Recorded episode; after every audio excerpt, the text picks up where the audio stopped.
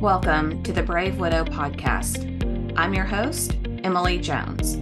We help young widows heal their heart, find hope, and dream again for the future.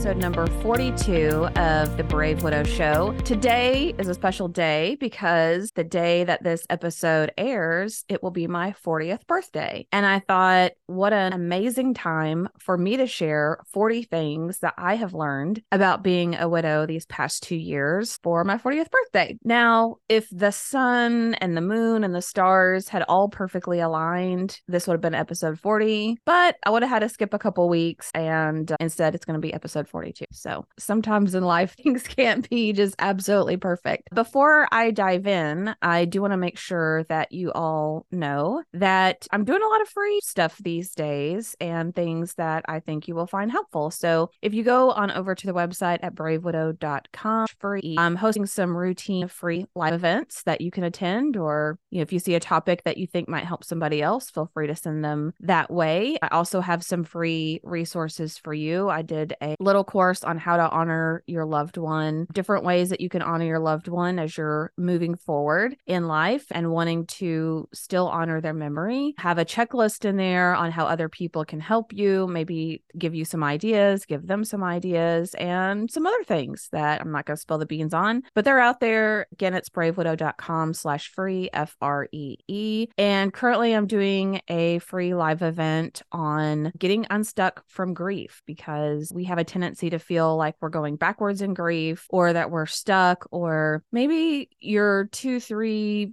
four years out and you're feeling just as volatile as you felt those first couple of months. And you just really feel like you can't move forward and something is holding you back. So I'm doing a free live event and training on how to get unstuck from grief. And you can be the first to know about when those types of things happen if you sign up for these resources and get on the email list, and you will be VIPs and in the net. All right. So 40 things that I have learned and what I would tell someone who's widowed, especially someone who's early on or they're still trying to figure out what this grief stuff is all about. And I broke these up into different categories, one being what to expect, just getting your mindset in the right direction of what to expect in being a widow. Number two is when you're in survival mode and you're just trying to get through the day, some things I've learned and would tell people. And then the third category is just overall for healing and moving forward in your grief journeys. Starting with things to expect. Number one is your life isn't over, just feels like it right now. And that's a tough one because when you're, especially in those first few weeks and months, your entire world just feels like it's shattered and you feel like a completely different person, very hollow. Things are very gray. You can't imagine laughing or smiling or feeling any sense of joy or excitement about the future again. Like, how could you feel that way? And it just feels like at times, what's the point? If my person isn't here, I don't want to live. I don't want to experience things. I want to be with them, or I wish it was me and not them. But I want to encourage you that even though it may feel like that now, it doesn't have to feel like that forever. And your life really isn't over. All right. Number two of what to expect is that your social circle will change. And this was very shocking for me. I didn't realize it was a common phenomenon that happens, if you will, in the widow community, but it is. And there are a lot of reasons for why that happens. And what I mean by your social circle changing is that the people that you expect to be there for you, to show up for you, to support you, to let you know that they're there, usually aren't the people who actually do. And sometimes it's very surprising to realize who actually actually does show up for you, who comes into your life that maybe you didn't even really know that well. Uh, some of the most consistent, assertive, bulldogish people that send cards and send messages and let me know that they're thinking of me and praying for me and that they care are people that are acquaintances that in the past I really didn't know that well. And for me, it just blew me away. Like, how can these people care so much about me and my family? Family and I don't really know them that well. They don't really know me that well, but you will find some of those people in your life and it's a disorienting feeling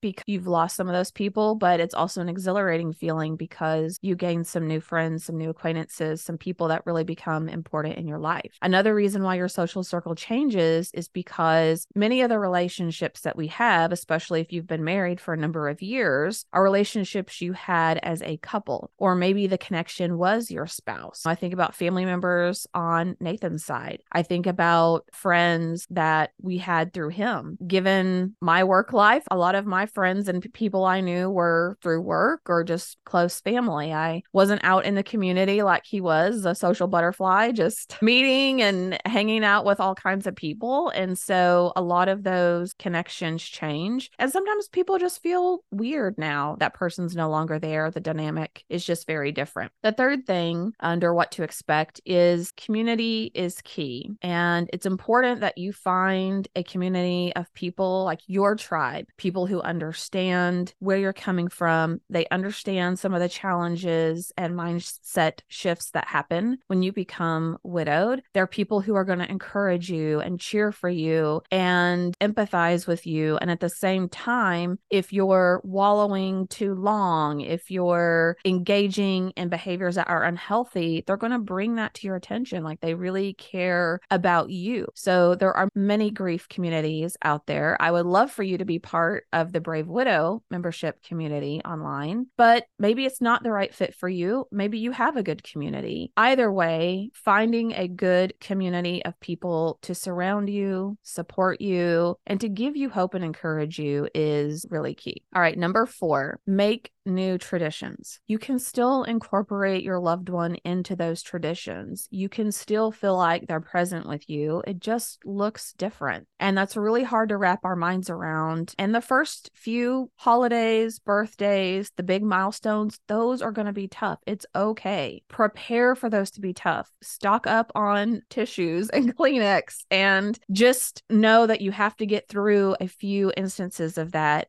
for it to start feeling more normal, for your brain to start making some new memories and connections. But there are many ways that you can still honor your loved one, you can still include them in your life. And that's one of the free resources I have for you is a course and an entire workbook for you of chock full of ideas of what you can do to keep your spouse's presence and spirit still as part of your life, even as you're making new traditions. Number five, this is going to change you. And this is something I wasn't expecting. I've talked with Nathan about being widowed. I mean, statistically, men do often die before their wives do. So I knew that was likely a chance. And I knew that I would probably really miss him and it would be hard and it would be sad. I did not expect that it would change who I am and what things I like, what hobbies I want to engage in, who the people are I want to hang around with, what relationships I want to have. And for me, this was so hard because I'm a planner. I love to dream and plan and think about the future and knew what I wanted my retirement plans to look like. I knew when I hit 60 what I wanted to do, at 80 what I thought it would look like, just all of those things in my mind of what I thought life was going to be. And all of a sudden, that was gone.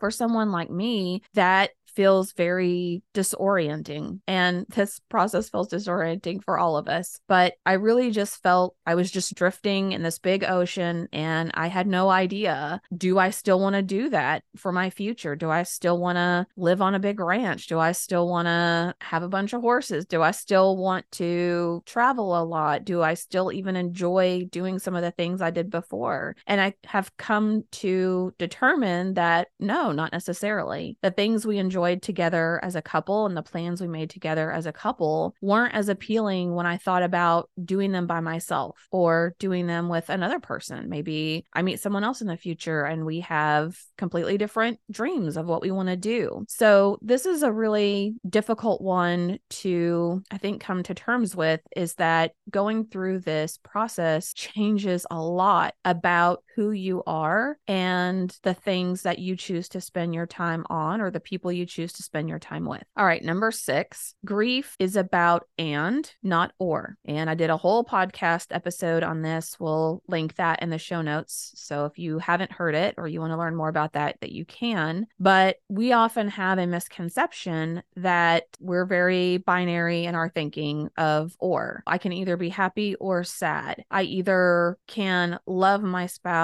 or move on and love someone else. I can be excited about the future or I can be sad about the past and the fact that I lost my spouse and my person. But you come to learn that grief is really both. I can be happy about the future and sad that my person isn't here to witness it. I can be excited to see my kids as they move through milestones of things that are happening and wish that their dad was sitting in the audience to also see them. I can still love and miss my person like crazy and make space for another person that I want to spend the rest of my life with. All of those things are a part of grief. And that is one of the things that makes us feel like we're conflicted or not moving forward or that we're really struggling is because we shouldn't be feeling these opposing emotions and feelings at the same time when actually that very much is a part of grief. Number seven, everyone's timeline is different. And what I mean is a timeline of healing. First of all, there is no finish line. So sorry if you hadn't learned that yet and this is the first time you're hearing it, there is no finish line to grief. And when you're newly widowed, that's the last thing that you want to hear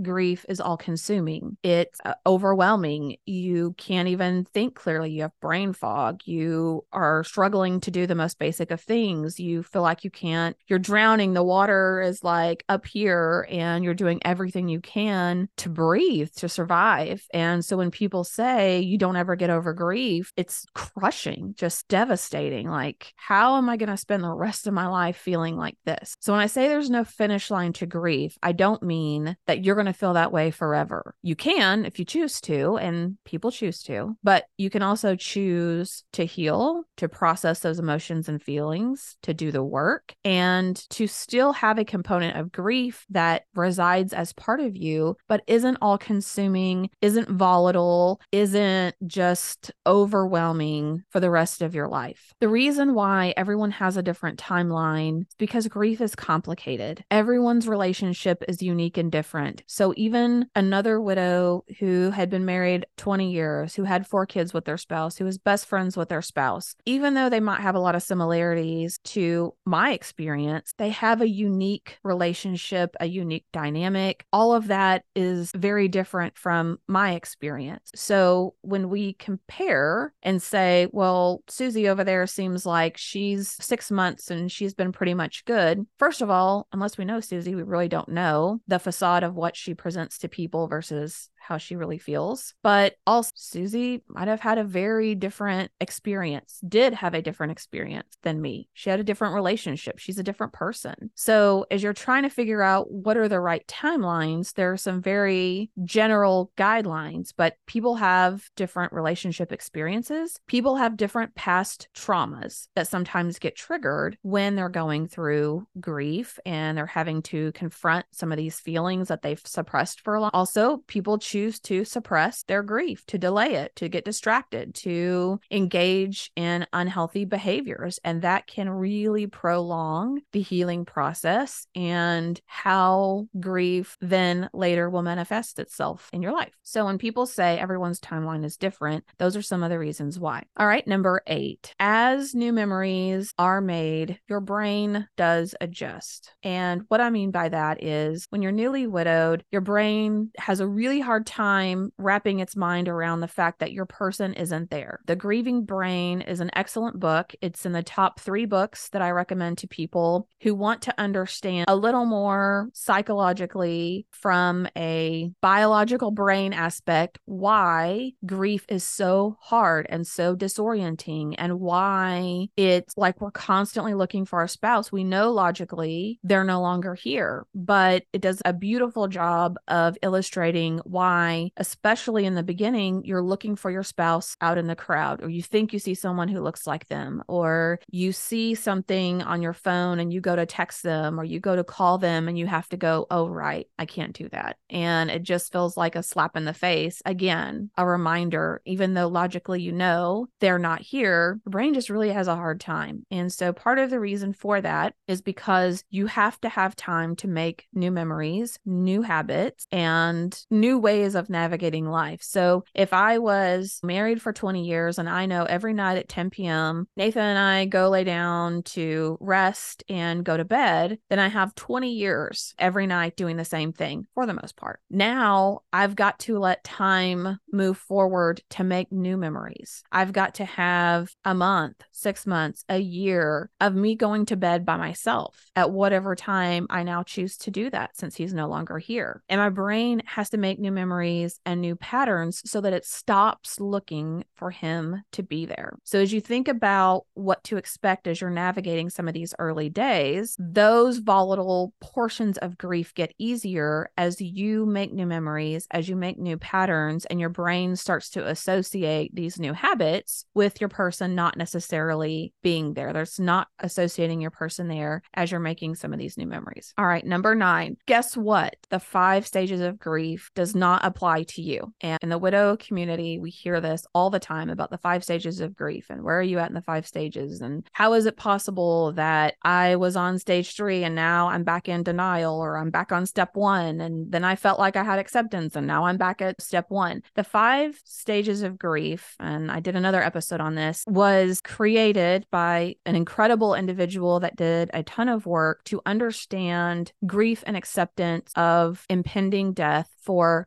terminally ill patients. So, someone in hospice, someone with a terminal diagnosis, how they moved through, and then acceptance process of what was coming for them with knowing that their life had a limit to it. This was not intended for people who had lost a loved one. It wasn't intended for widows. This is why it doesn't feel right to you. It's why it doesn't make sense to you and why you feel like you're going backwards because in your mind grief is this linear process of i'm getting better i'm getting better i'm getting better i'm getting better. Bam! I had a really bad moment or day or experience and now i feel like i'm in denial. And how am i in denial? I know my spouse isn't here but i can't believe a year later how is it possible my spouse isn't here? But i know they're not here. And you really grapple with some of those things. That's because healing through grief does not happen in this linear process and the five stages of grief wasn't meant for you. It's preached to you, it's given to you, it's on Pinterest and social media and told to you that you should follow that or you will follow that, but it doesn't apply to you. And it's okay. It's okay that it doesn't apply to you and your healing. All right, number 10, we're still in what to expect. People are not going to understand what has happened to you, and that's okay. I didn't understand until I went through it. I've thought many times that people have done for me more than I've done for someone who's lost a spouse or lost a loved one in their lives. And it's caused me to reflect on what I've done or haven't done for other people, ways that I haven't shown up for other people, or I haven't done something that was meaningful. And it's not because it was malicious or because I didn't care or because I didn't want to do those things. I just didn't understand the gravity of what these people are going through. I didn't understand how much it changes who they are and their ability to function and how it impacts their lives I mean, most workplaces may give a bereavement leave. It's normally a very short period of time, it's fairly common. We don't really understand grief culturally, especially here in the States. And it's something we're not educated on. We don't talk about, we don't like talking about. It's uncomfortable, makes it things awkward. So as you're moving through this process, just realize people aren't going to understand. When you get frustrated and when they do the wrong things and they don't do what you want them to do and you feel abandoned and you feel isolated, ask yourself Did you understand before you went through it? Or before someone you are very close to went through it and you got to see it for yourself? Would you have understood what to do, what to say, how to show up for people? Most likely not. And that's okay. So instead of being resentful towards people, I just look at it as they don't know, they don't understand, they're not educated. And we can either take the time to help educate them on what they need to know, or we can just let things roll off and understand ourselves that those people don't, they just don't know. That leads into number 11. Uh, and then it will also go to number 12. So 11 is people are going to say the wrong things. And there's a wonderful book called The Grief Recovery Method Handbook. It's also in the top three of what I recommend that really talks a lot about this about how people will say things like, oh, he's in a better place. Or, you know what, you're young, you'll find someone else. You you need to be strong. Be strong for yourself, be strong for the kids. I mean, there's so many platitudes of what people say that actually don't even not help us. They irritate us or make it worse. It's not malicious. I don't think people say those things to be malicious or hurtful. It's just what they think is the right thing to say. And mostly it's because they want to comfort you. People aren't very good at understanding what you usually want. It's just someone to listen, someone to say, This really sucks and I don't understand. I don't have a good answer for you, but you know what? I'm going to be here for you. And if you just want me to sit beside you, if you want me to hold your hand, if you want me to just listen, I'm here for you. They don't know. So, again, just prepare yourself that they're going to say things that rub you the wrong way. And I have some resources for this as well you can have for free and some other podcast episodes to help educate those people so that if you don't have the bandwidth to do it, if you don't feel like you have the right words, if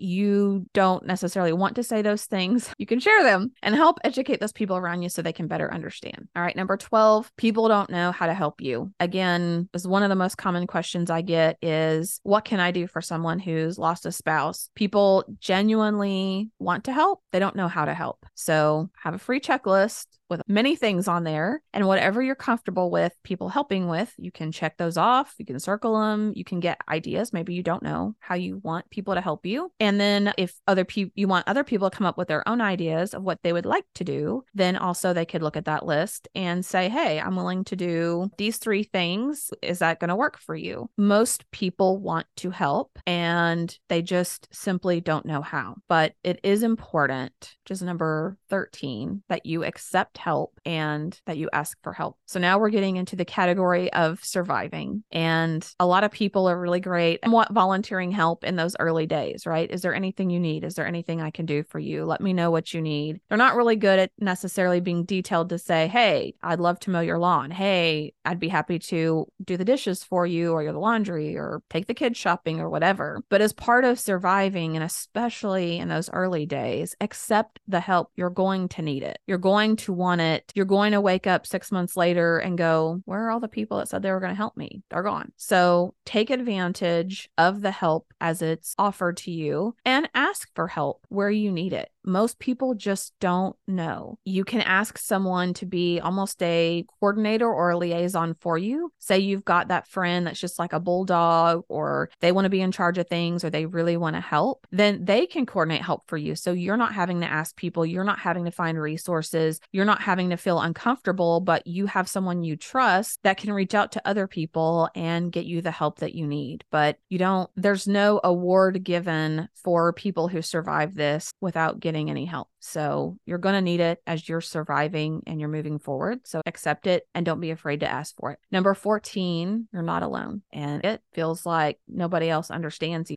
How could anyone else understand you? It's very isolating. It's very lonely. It's very easy to feel that people have just forgotten about you, but you're not alone. And even if you just go on Facebook and you join some other widow groups and grief communities, you will very quickly see how many other people struggle with the same things that you struggle with, have some of the same challenges, feel guilty about some of the same things, have some of the same mindset shifts. It, you can very quickly see that you are not alone and you're not going through this alone. Number 15, God has not forgotten you. And it might feel like it. And you might, you believe in God, angry. You might not understand why. You might feel like he's not real because this has happened to you. But I assure you, there are multiple verses in the Bible specifically for widows, specifically for you, and how precious that you are to him. And it may not feel like it because he's allowed your person to no longer be here but he hasn't forgotten about you. And he still very much has a plan for you. Even if you're 85, 90 years old, he still has a plan for you. You're still here. So while you're still here, he has a plan for you. Number 16, sometimes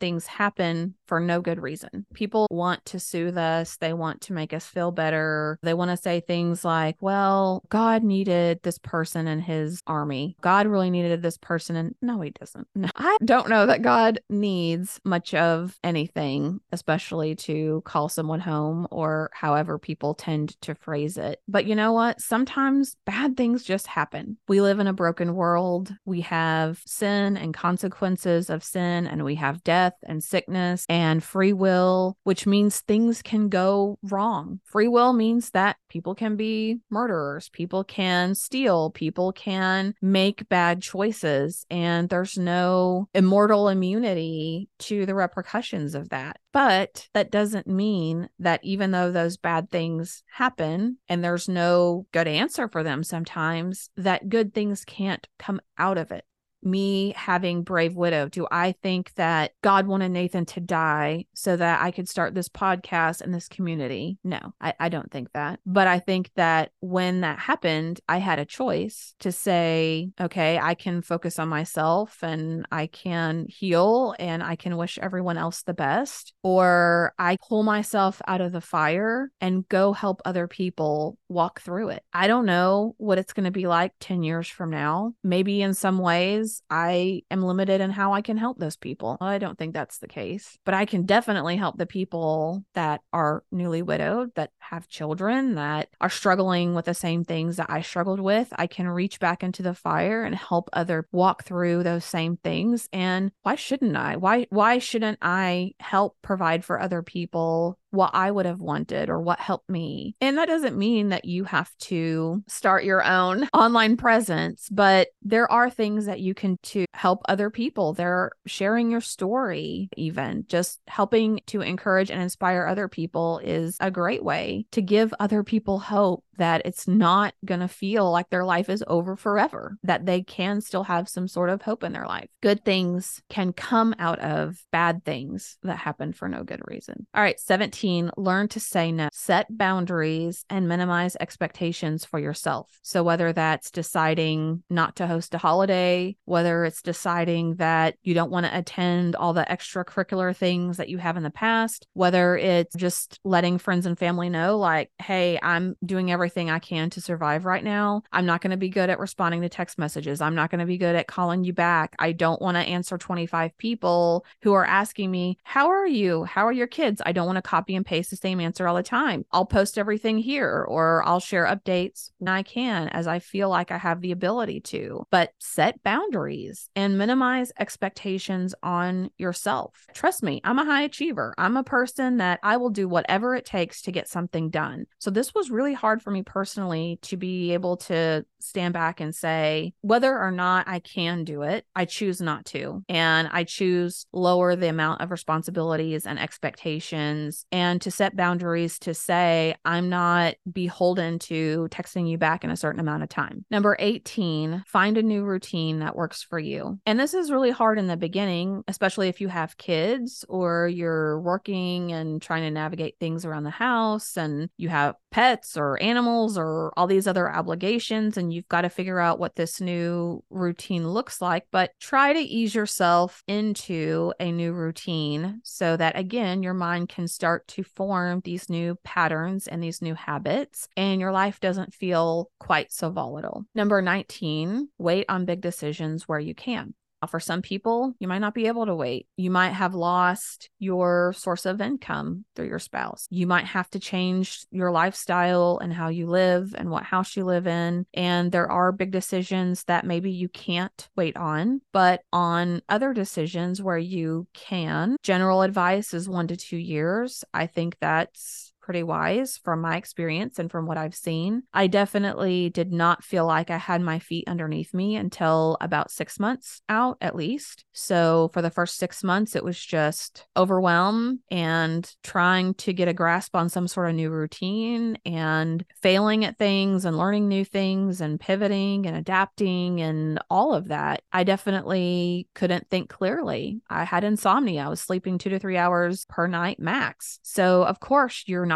feeling confident. You're not thinking clearly. You've lost your thinking partner. You've lost a person that you would normally bounce ideas off of or who would challenge some of your decisions. So, you've got to give yourself time to build up some of those people around you that you trust, build up people around you who are experts in their industry at what they do and can help you with making some of those big decisions because they have your best interests at heart. Number 20, moving forward and moving on are not the same thing. And this is one of the biggest fears that a lot of newer widows is, well, I don't want to move forward because I'm leaving my loved one behind. I don't want to move on. Everybody wants to know when I'm going to move on, telling me I should move on, telling me I move on too fast. You could take the same widow and take 10 people, and some of them will say they're not moving on fast enough, and other people will say they're moving on too fast. Trust me, you're not going to please everybody. It's just not going to happen. But you don't have to move on. You can move forward. You can still have your person in your life. You can still incorporate them. You can there's so many things that you can do to help keep their spirit and their presence with you and to help even have a physical element of what that looks like. So you can move forward. You don't have to be stuck in the grief and the sadness and the pain and feel guilty about that. You can move forward without moving on and leaving your spouse in the past. Number 21, communication is crucial. People are not mind readers. People don't know what your boundaries are unless you show them or unless you tell them. People don't know you need help unless you tell them. Your community doesn't know how to surround you and support you and help you if you don't tell them or you don't respond or say, I really am not at a place where I can commit to a lot of responses right now. So it's very crucial that you communicate. Number 22, we're still in the category of survival. Not now doesn't mean not ever. You're allowed to change your mind. It's great you can change your mind. It's okay. Now, on big decisions, it's harder to change your mind because it may mean a lot of things. Like if you decided to sell your house and now all of a sudden you want to buy it back a year later, you can change your mind. It's a little bit tougher to do on those big decisions. But for the most part, on the new routines, on setting boundaries and expectations, all of those things, you can change your mind. I didn't host Thanksgiving the first year. And for part of my family, I haven't hosted it since, but I have hosted Christmas and other things. And I just adapt and change as I feel I'm ready and I want to do those things. So, you know, you're allowed to change your mind. All right, 23, wear the ring or don't wear the ring. Just don't overthink it. This is like, I really struggled with this. And some people really,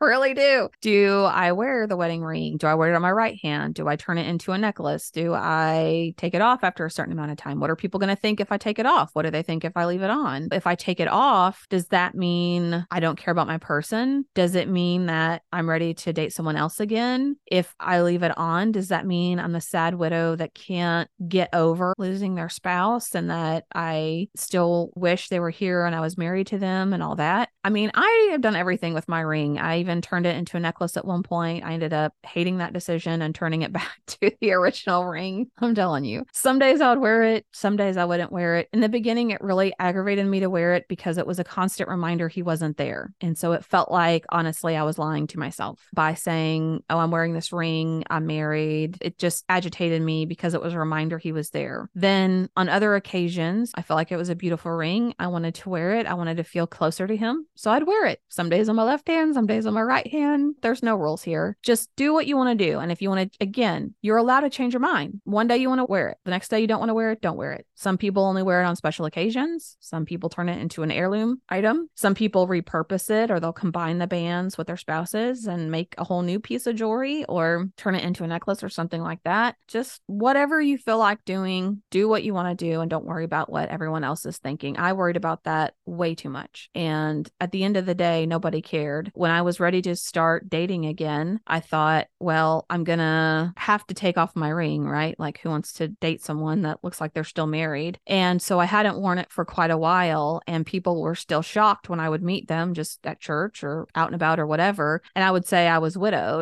And it's not that I expected them to think I was widowed, but they were surprised I wasn't married. I'm like, well, I'm not even wearing a wedding band. Why would you think I'm married? I guess I have that like wife look about me. I don't know. But then I started realizing like some people just really don't pay attention to what jewelry you're wearing or not wearing. So, yeah, it might discourage someone from approaching you in public. Obviously, they're probably not going to do that if it looks like you're wearing your wedding ring on your wedding finger. But other than that, most people are kind of oblivious. And a lot of people have shared experiences where the person they're dating doesn't care and doesn't even care if they wear that ring for the rest of their life. So you just do what you want to do and don't worry about it. Number 24 is to prioritize, focus today on what has to get done today. I'm a list person. I love lists. I've got lists right now on post it notes stuck to my monitor of things that I want to do or need to do. So for me, this is something that I know I shouldn't be overwhelmed by a list. I should easily be able to prioritize it. But in the beginning, I really struggled with that because I saw all of these things on my list and I saw things that were getting added to it every day at a very rapid pace versus the number of items I was crossing off. And I remember talking to my dad and just saying, like, I just feel so defeated. Every day I'm adding three or four things to this to do list, half of which I don't even know how to do because Nathan handled all that. And yet I'm only taking off maybe one thing every day or every two. Like this thing is just multiplying and it feels so overwhelming. And he just said, just focus today on what has to be done today. He's like, those things on your list don't have to be done today, do they? Well, no. So I learned to put things on my calendar, call a repair person on Wednesday. It doesn't have to be today. Organize this closet two weeks from now. Who cares? It doesn't have to be done today. So as I started to really prioritize things by when they had to be done, that list felt a lot less intimidating. All right, that wraps up the things that fall in the survival section. So 25 through 40, we're going to talk about our things related to healing.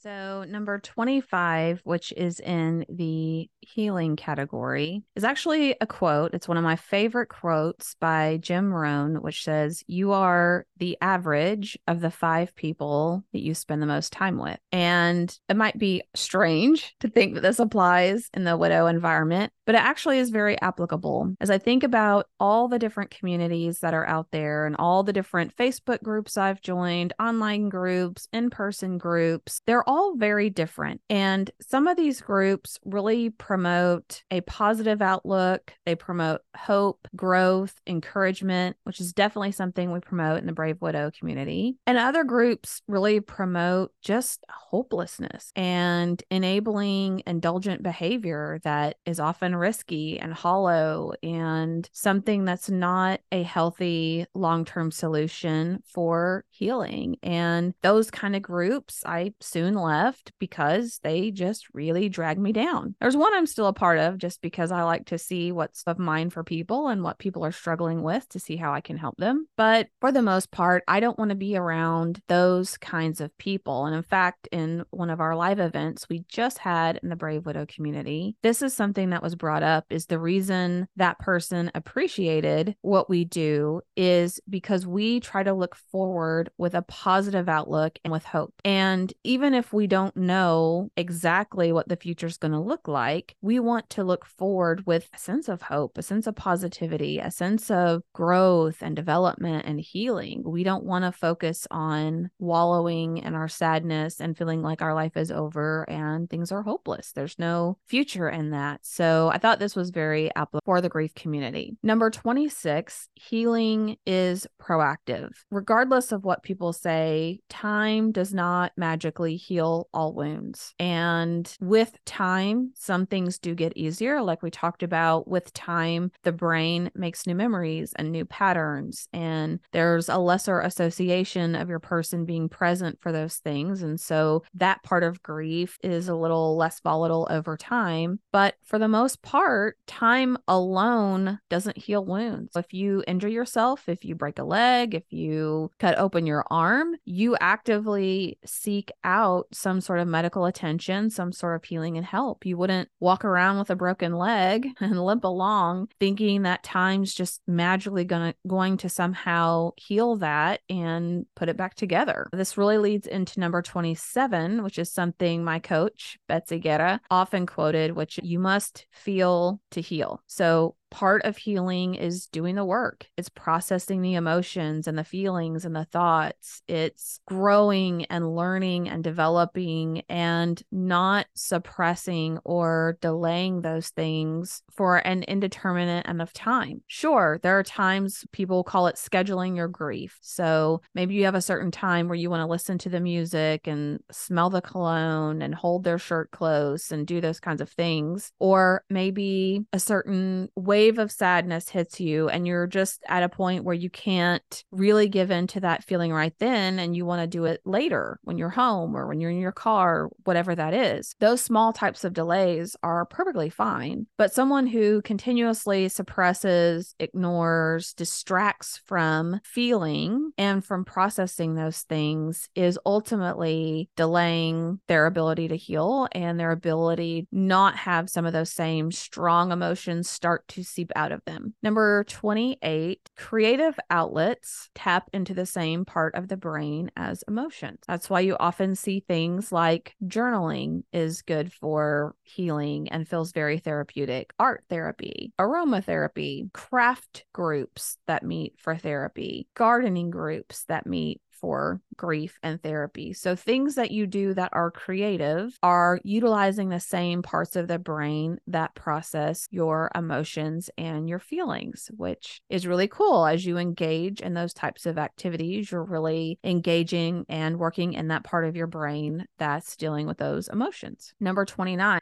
you can choose to wallow in grief forever. Can, shouldn't, don't need to. There's no reason to hold on to the pain and to hold on to the sadness. You don't get a badge of honor for doing that. Some people are afraid of letting go of that or processing those feelings. They want to just stay that way forever. So that's why you'll see people who are grieving years and years or feel like it's been 20 years and they still can't move on. They choose to hold on to that, whether it's consciously, subconsciously, because they aren't processing their emotions, they aren't proactively engaging in their healing. By default, their choice is to stay wallowing in grief. Number 30, there's no rush to give away things that later you might want to keep. You want to keep some of your spouse's clothes. You want to keep things that might be sentimental to you. Maybe even your spouse had promised something to someone else and you're confident in that. That doesn't mean the first week, the first month, the first year. That has to change.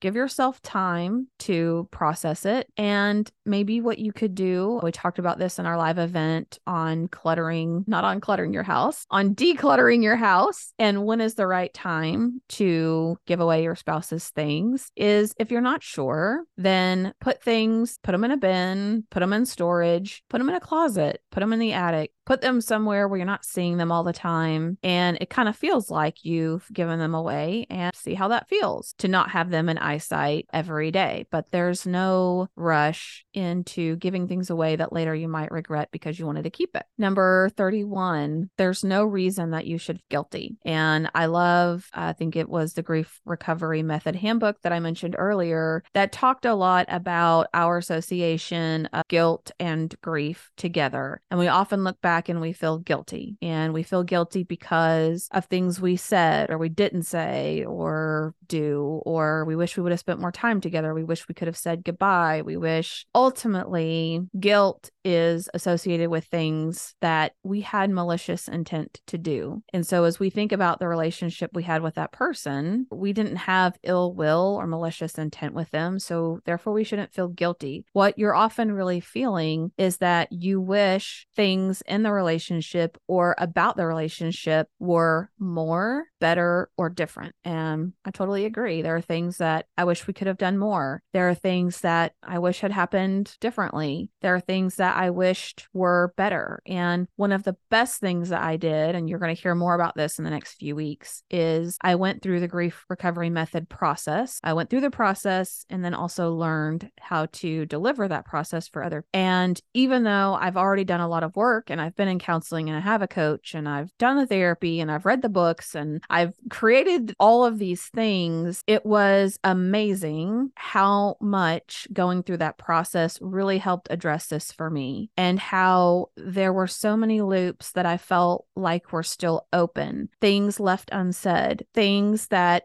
I wanted to apologize for, things I wanted to forgive Nathan. And going through this process really helped me feel like all of those resolved things were resolved and helped me to feel like there weren't so many things that needed to be better, more, or different. I didn't need to have like this guilty within me. And I just ultimately felt so much lighter and better. So if you have the opportunity to go through that, if you're interested in going through that in the future, I would love for you to join me. The best way you can hear about that is being part of the email list or the membership community. But I honestly, that was life changing for me going through that process. All right, number 32 is believe that a good future is possible, even if you don't know how. And this was one of my main prayers, even the day that I lost Nathan. The first thing that repeated in my mind was, How is this possible? Like I had that thought that occurred over and over. Then I had the thought of, You're not alone. Like I'm not alone. That thought kept coming to me. I felt that was God reiterating reiterating to me that I wasn't going to be going through this process alone. And I also had the thought of my life is over, which we talked about that one earlier. And I couldn't even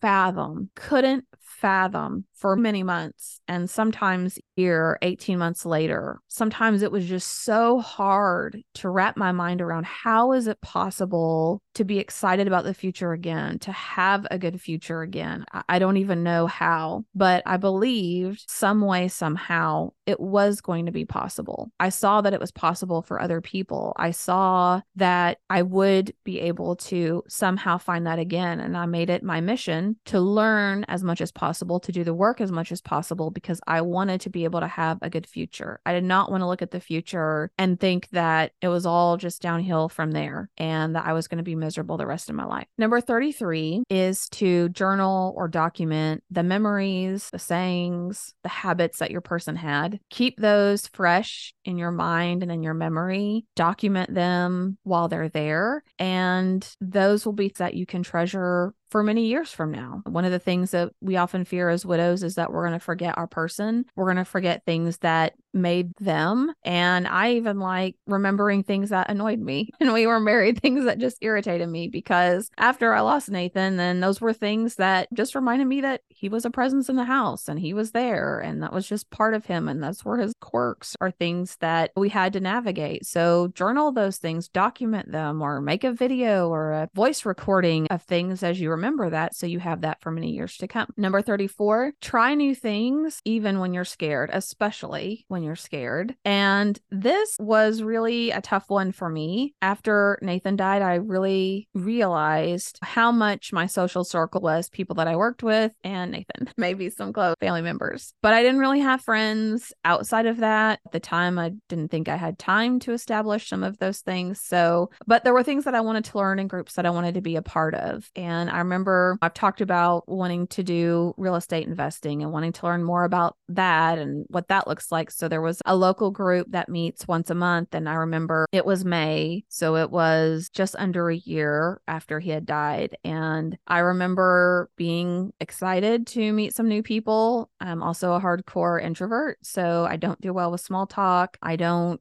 like meeting new people, is not an area that I'm very good at necessarily. So it was intimidating. And I remember that evening driving out to the parking lot. They had a food truck that was there that night. And I just sat in my vehicle for a while just thinking like I'm just going to leave. I'm just going to what what am I doing? I don't know what is the room going to look like? Where am I going to sit? Who am I going to talk to? Am I going to know anybody there? Are they going to be nice? Are they going to all know like way more than I know? Am I going to be like the weird new person? Just so many fears and doubts that I had sitting in that parking lot, but one of the best decisions I made was getting up and going inside and building relationships. I've met some incredible mentors and true friends friends in that group, and I've learned so much. I've gone to a few conferences this past year, and even though conferences are difficult, especially for us introverts that like our downtime, but really I've had incredible experiences at each one that I've gone to. So even when you're scared, get out there and try new things. Don't be afraid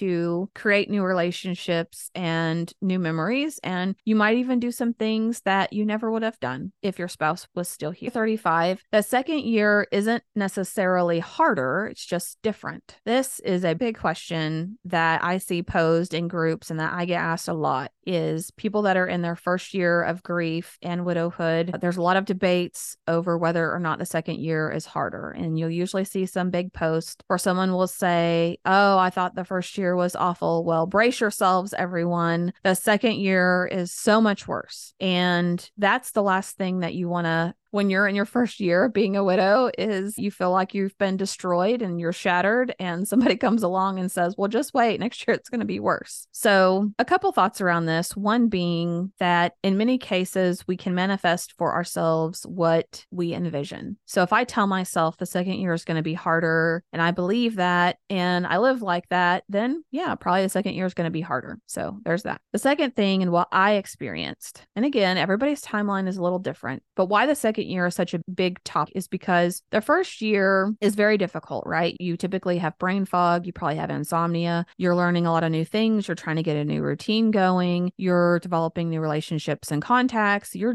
you're surviving. Like all you're focused on is just getting through the day, surviving and doing the best that you can. By the time you get to the second year, you know, that first year you brace for everything. The first Christmas is going to be hard, the first Thanksgiving, the birthdays, the anniversaries, and you're you're mentally prepared to go through that. By the time the second year comes around, you've gone through a lot of those firsts already and you've already survived. You typically have your new routine in place or you have your plans for what may be changing about that in the future. The second year is less about surviving and more about this is my new reality. Like this, okay, it's hitting me now. This is permanent. This isn't a bad dream.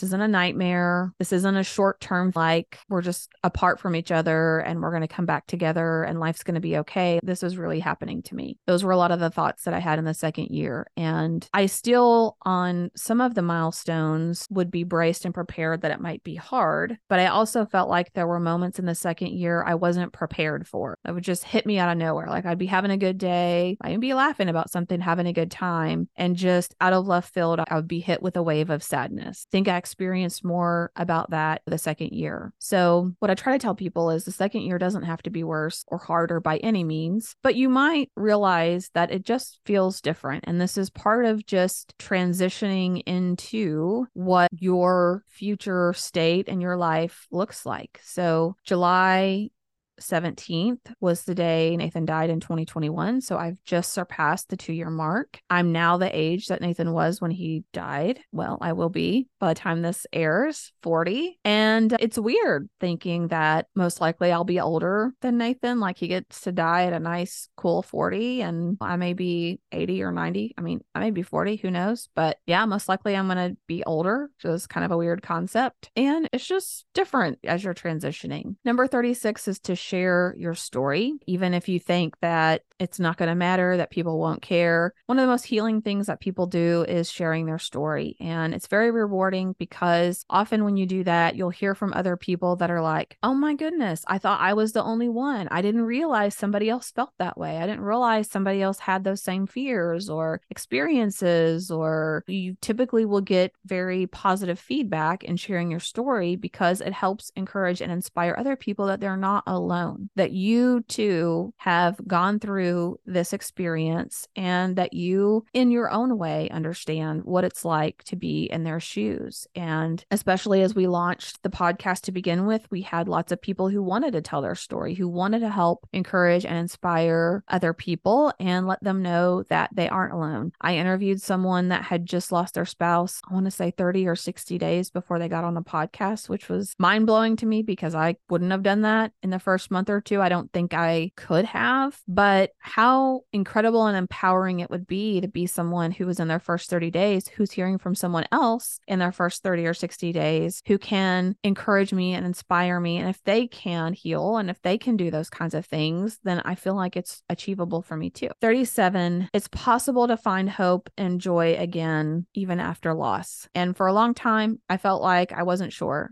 I felt like I knew it would be. I didn't know what that would be like. I didn't know how I was going to get there. I didn't know what it would take. A long time, I felt like I would never truly be just super excited about something that maybe before, I had an excitement scale, I'm not an excitable person, if you haven't noticed, but let's say that my max excite- excitement scale was a nine out of 10. I never like really go crazy 10 out of 10, but let's say it's a nine out of 10. Well, then I felt like now my max excitement schedule would be six out of 10 so it really had decreased from where it was. Like I would never be able to be as excited or joyful about things as I was in the past because there was this gray cloud that just hung over me. And rightfully so. I wanted Nathan to experience some of those things with me. But what I have been able to learn to do through lots of prayer, I've prayed many times and just said, God, you've got to pull my heart out of despair and sadness because I can't do it. I can't do it on my own. I don't know what it's going to take. I don't how I'm ever going to have joy in my life again, but I know you know how to do that. And I know that it can be possible. I believe that, but I need you to do it for me. Show me the way of what I can do to help that along. And over time and through the things that I was doing and through continued prayer and my relationship there, I was able to get through a lot of those things. And I have found excitement and joy and hope for the future. And I've made plans for my future and I'm building a new house and I'm moving logistically to a place that I want to be and I'm developing new relationships. And there's just many things that I can be excited about. And of course, I wish that Nathan, I could tell him about those things, that he could experience that with me, but it doesn't dampen my excitement for those things in the future. It makes me excited that one day I'll get to talk to him about it and know or feel that in some way he got to experience that with me, even though it looks different than it has in the past. All right, number 30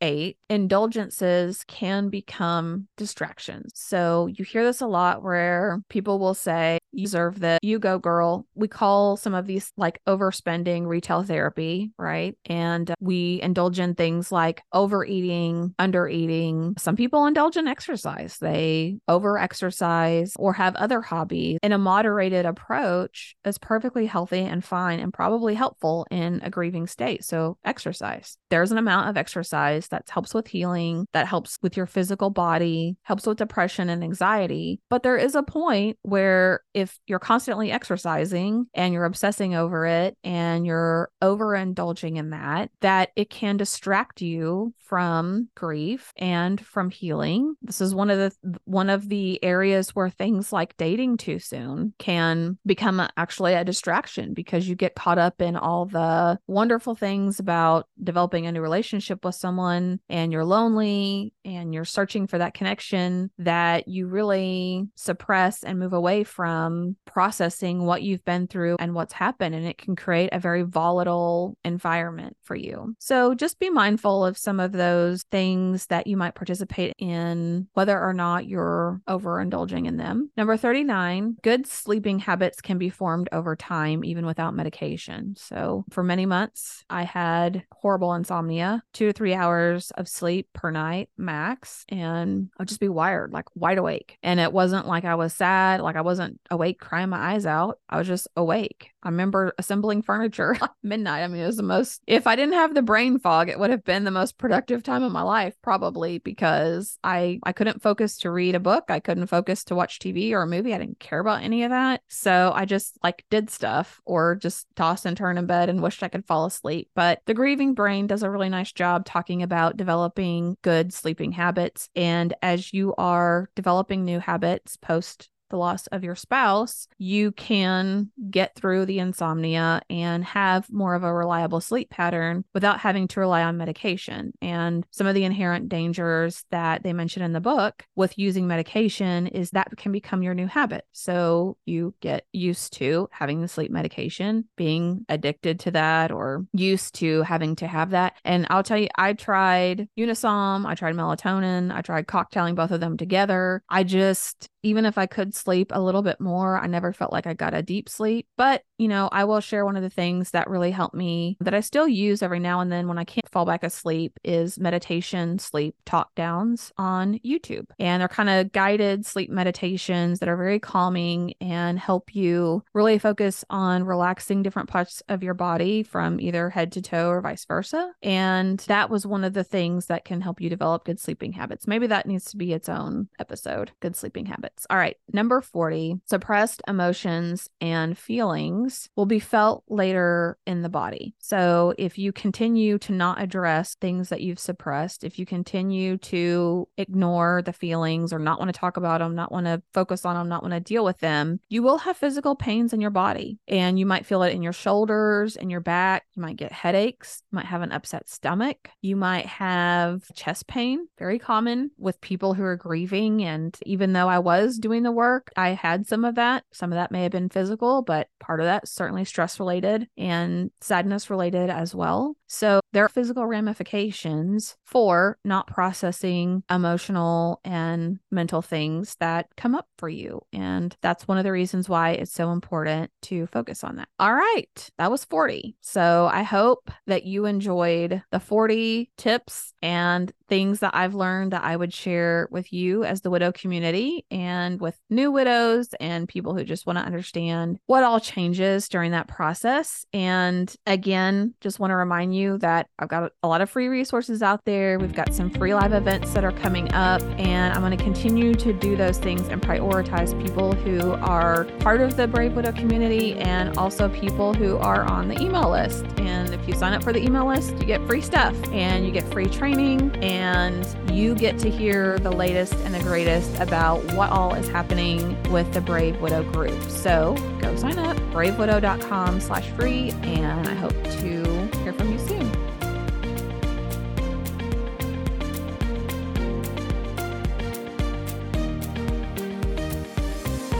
Hey guys, thank you so much for listening to the Brave Widow podcast. I would love to help you take your next step, whether that's healing your heart, finding hope, or achieving your dreams for the future. Do you need a safe space to connect with other like minded widows? Do you wish you had how to's for getting through the next steps in your journey, organizing your life, or moving through grief? What about live calls where you get answers to your burning questions? The Brave Widow membership community is just what you need. Inside, you'll find courses to help guide you, a community of other widows to connect with, live coaching and Q&A calls, and small group coaching where you can work on what matters most to you. Learn how to heal your heart, find hope, reclaim joy, and dream again for the future. It is possible. Head on over to bravewidow.com to learn more.